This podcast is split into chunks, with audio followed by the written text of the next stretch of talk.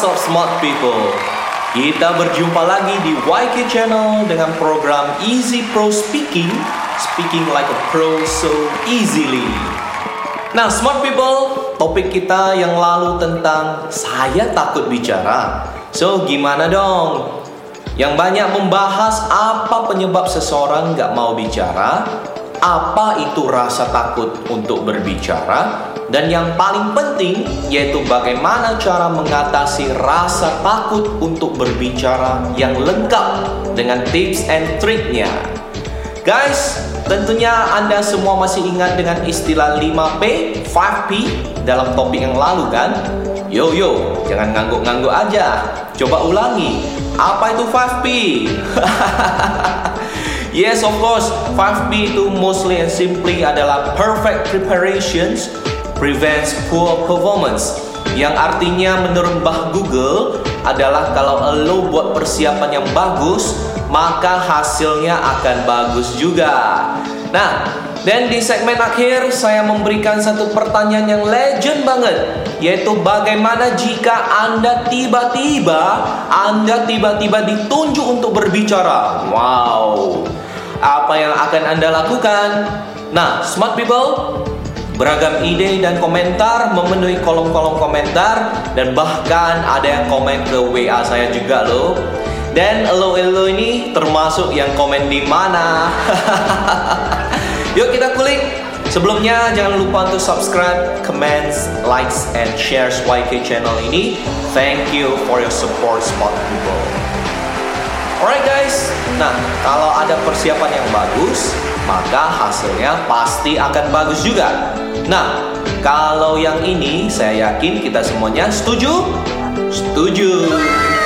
Nah, akan tetapi jika case-nya adalah kita yang ditunjuk secara tiba-tiba untuk berbicara, duar, bagaikan petir di siang bolong, itu kata Uncle Ruhut loh. Gimana kabarnya Uncle Ruhut? Lama nggak bersuah. Oke Uncle Ruhut, kita lanjutkan dulu ya. Nah, kalau yang namanya tiba-tiba, ini termasuk salah satu case yang lumayan challenging loh, Smart People. Challenging. Nah, bayangkan, bayangkan kalau yang sebelumnya ceritanya adalah kita jauh-jauh hari sudah tahu akan ditunjuk untuk berbicara. So that's why kita bisa melakukan persiapan seperti yang dikatakan oleh mister Abraham Lincoln itu kan. Nah, yang mana kalau menurut beliau, Anda masih ingat nggak? Nah, kalau sudah lupa, ini saya ulangin lagi biar diingat. mister Lincoln said, "Give me six hours to chop down the tree. I will spend the first four hours sharpening the axe." Yang mostly and simply artinya adalah kita sudah berkesempatan untuk membuat persiapan yang memadai. Nah, kalau yang ceritanya yang tiba-tiba ini, bukannya lagi kita berkesempatan, tetapi waktunya kesempitan, bro. Nah, boro-boro kita disuruh buat persiapan. Kini kita langsung ditunjuk batang hidung kita untuk berbicara. Right here, right now. And what to do, Smart People? What to do? Tenang guys, tenang, tenang, tenang. Take it easy. Saya akan bagikan formulanya, tentunya bersama dengan Easy Pro Speaking. Speaking like a pro so easily. Pertama-tama, ingat rumus ini ya. Pertama-tama, rumus number one and will always be number one. Sempit, sempit, sempat. Sempit, sempit, sempat. Wow, keren ya bro. Sempit, sempit, sempat. By the way, anyway, busway. Maksudnya iki opo yo. Nah, nah, nah. Saya kasih contoh aja. Begini ceritanya. Kalau yang namanya tiba-tiba itu artinya waktunya yang sangat sempit, singkat, dan pendek. Dalam hitungan detik, gak sampai semenit. Nah, so apa yang mesti kita lakukan dalam waktu yang sempit ini kawan-kawan? Nah, jawabannya sempit, sempit, sempat. Nah, maksudnya adalah otak kita itu harus dipaksa, diperas, dan dipepet supaya bisa menghasilkan sesuatu untuk dibicarakan. Nah, teman-teman semuanya pasti ingat the power of kepepet. Nah, istilah ini sudah sangat lazim dan sangat booming sekali, the power of kepepet. Nah, kalau biasanya ngerjain skripsi, setahun pun belum tentu siap. Tetapi pada saat si dosen killer bilang kalau besok ngumpul skripsi, besok shoo, shoo, shoo, shoo, flash, flash, flash. Skripsi pun siap dengan sistem S K S, sistem kebut semalam. Ayo, benar kan? Benar kan? Nah, Anda sudah senyum-senyum sendiri kan? Nah, kemudian gimana sih caranya otak kita ini dipaksa, diperas, dan dipepet sehingga lahirlah the power of kepepet? Nah, yang gak nyampe semenit kita udah disuruh harus ngomong. Nah, sempit-sempit sempat ini juga ada tips and triknya loh. Nah, ini dicatat ya guys, dicatat. Jurus memberikan pertanyaan. Nah, sempit-sempit sempat ini ada tips and trik number one-nya, yaitu jurus memberikan pertanyaan. Hohoho, alias retorik. Retorik. Nah, retorik itu apa? Nah, retorik ini adalah jenis pertanyaan umum yang sebenarnya sih gak perlu dijawab, semua orang juga sudah pasti tahu. Nah, contohnya, apa kabar semuanya hari ini? Yang pastinya, harapan saya, Anda semuanya, kita semuanya baik-baik saja hari ini. Ya iyalah dong, kalau ditanya apa kabar ya pasti kita mesti jawabnya baik, luar biasa, ataupun baik-baik saja ya. Nah, kemudian retorik ini legend banget kan, sudah legend dan umum banget. Nah, elo yang tanya sendiri, elo juga yang jawab sendiri. Nah, smart people, banyak orang tidak menyadari bahwa dengan melemparkan pertanyaan retorik ini, Anda sebenarnya telah melakukan jurus dari sempit-sempit sempat.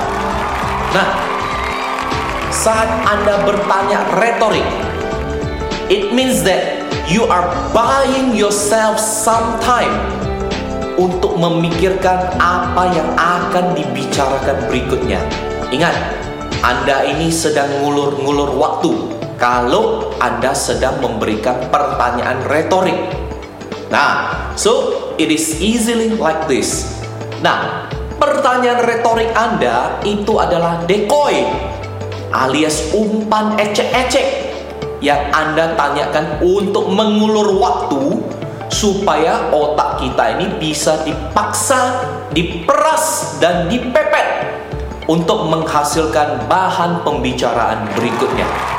Nah, tujuan utamanya adalah saat kita berretorik langsung berkesempatan untuk mikir apa yang akan dingomongkan berikutnya.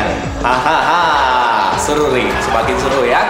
Nah, dan kita ke jurus nomor dua. Jurus nomor satu tadi memberikan pertanyaan retorik. Nah, kemudian jurus nomor dua, masih dicatat ya guys, masih dicatat. Jurus nomor dua itu apa lihat-lihat. Oh, bentang ya. Apa lihat-lihat. Nah, ini bukannya nantengin atau minta ditoyor, ditabok ya guys.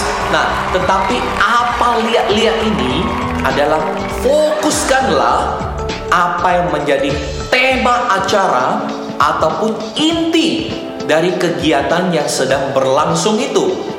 Nah, contohnya, apakah pada saat Anda dituju untuk berbicara itu momennya adalah pesta nikah? Momennya adalah pertemuan antar orang tua, murid, dan sekolah. Apakah itu berupa proses sunatan, ataupun forum, ataupun seminar-seminar, apa kayak itu? Yang paling penting, sesaat akan ditunjuk untuk berbicara, mata kita langsung menuju ke banner, ke backdrop, ke spanduk, ataupun apapun yang dipasang di sekitar lokasi yang ada informasi berisikan kegiatan tersebut.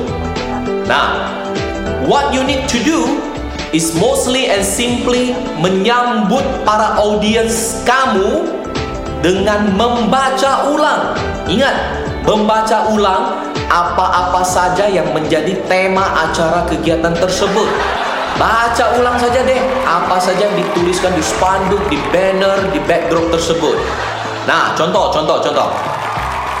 Selamat datang di acara prosesi pelantikan Rektor Universitas Cepat Sukses yang berlangsung hari ini, hari Jumat tanggal tiga September tahun dua ribu dua puluh lima yang sedang berlangsung di Padepokan Sinar Makmur. Wow. Ini kalau didengar oleh audiens Anda, wow, Anda itu sepertinya sudah buat satu persiapan yang sangat hebat sekali. Anda itu sepertinya sudah merupakan satu seorang pembicara yang pro sekali. Nah, padahal what we do, what we do is mostly and simply adalah membaca ulang. Membaca ulang apa-apa saja yang sudah tertulis di banner ataupun di backdrop saat kegiatan itu kan. Nah, ini jurusnya. Dari sini, dari sini Anda tidak kelihatan gugup, Anda tidak kelihatan kagok, Anda tidak kelihatan panik ataupun terbengong, bukan? Nah, easy or not easy? Easy dong. Nah, lalu ada lagi di jurus nomor tiga, ya. Jurus nomor tiga setelah memberikan pertanyaan retorik, dan jurus nomor dua tadi adalah apa lihat-lihat. Kemudian di jurus ketiga ini ada head, body, and close. Nah, apa maksudnya ini? Bukan head and teeth yang merek sampo tersebut ya. Itu nggak ada hubungannya. Nah, ini dicatat ya smart people. Head, body, and close. Nah, bukan head body lotion juga ya. So, maksudnya ini apa? Nah, saat melakukan latihan-latihan berbicara seperti di topik kita sebelumnya, pastikan Anda semuanya, pastikan Anda semuanya membiasakan diri untuk mempersiapkan rangka pembicaraan Anda itu, rangka strukturnya dalam bentuk head, body, and close. Nah, maksudnya untuk bagian head. Nah, head itu adalah awal pembicaraan, kepalanya, bagian awal, bagian mula dari suatu pembicaraan.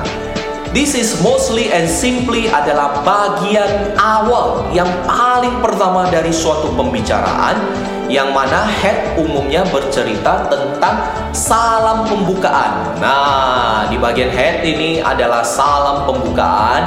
Itu bisa berupa selamat pagi, selamat siang, selamat sore, ataupun selamat malam.